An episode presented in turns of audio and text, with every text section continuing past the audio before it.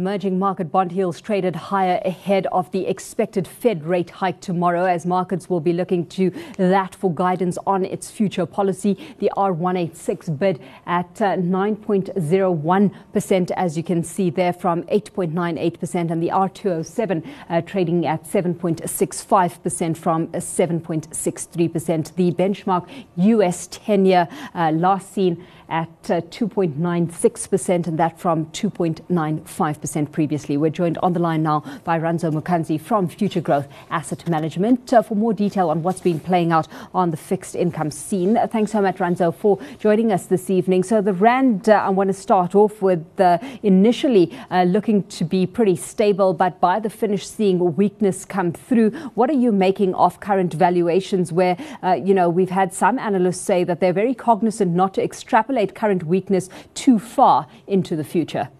Hi, Alicia. I think that's a very important point, is to, to not extrapolate the weakness that we've seen in the currency. What we had was a big rally in the rand post December's ANC elective conference.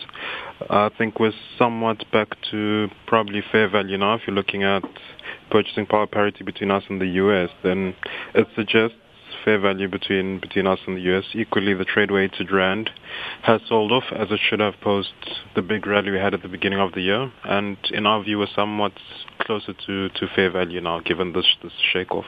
And the shake-off we've seen uh, coming to bear on emerging market currencies as a whole. Amidst it all, how's that overall sentiment, Rhandzo, coming to bear on the local bond markets? Yeah, so sentiment towards emerging markets broadly has been been quite negatively in the past couple of months. I guess driven by the continued healing of the U.S. economy as we head towards further rate hikes. The expectation this week from the Fed is a further 25 basis point hike.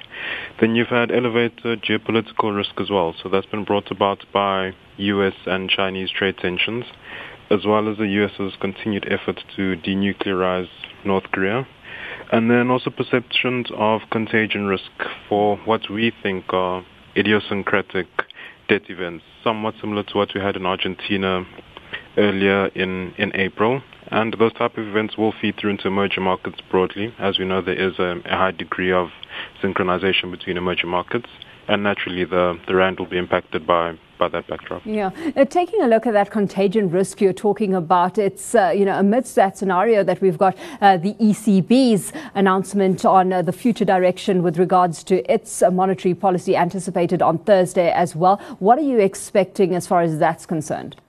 So market expectations, which we would agree with, were that the ECB are a long way away from the Fed in terms of being in a position to hike rates, but expectation is that the ECB might begin to taper their quantitative easing easing program. So they've been pumping in a lot of liquidity into into the system, and what we might see with the upcoming monetary policy meeting is is a tapering off of of that quantitative easing program. Mm-hmm. So, uh, take us through the kind of activity that played out at today's bond auction specifically.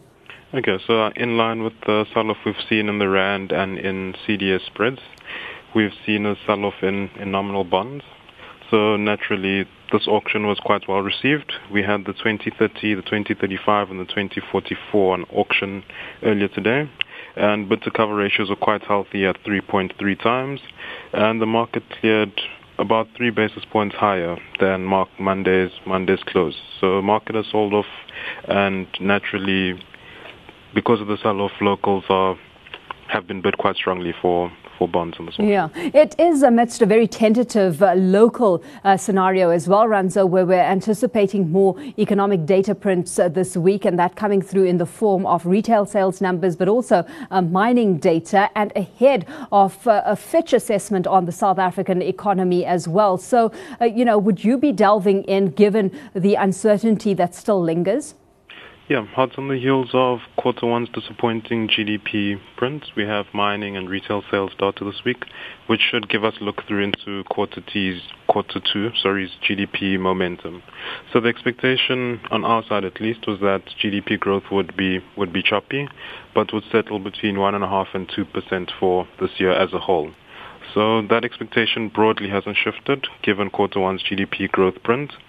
And I think in line with that, we expect Fitch to to give to give light to to the positive developments we've had politically, but structurally not much has changed. And in light of that, we'd expect Fitch to hold the rating stable, looking to structural changes in the economy just as us and the broader investment community are. Well, let's leave it there, Rhandzo. Thanks so much for having joined us on the line this evening. That, of course, was Rhandzo Mukansi from Futuregrowth Asset Management.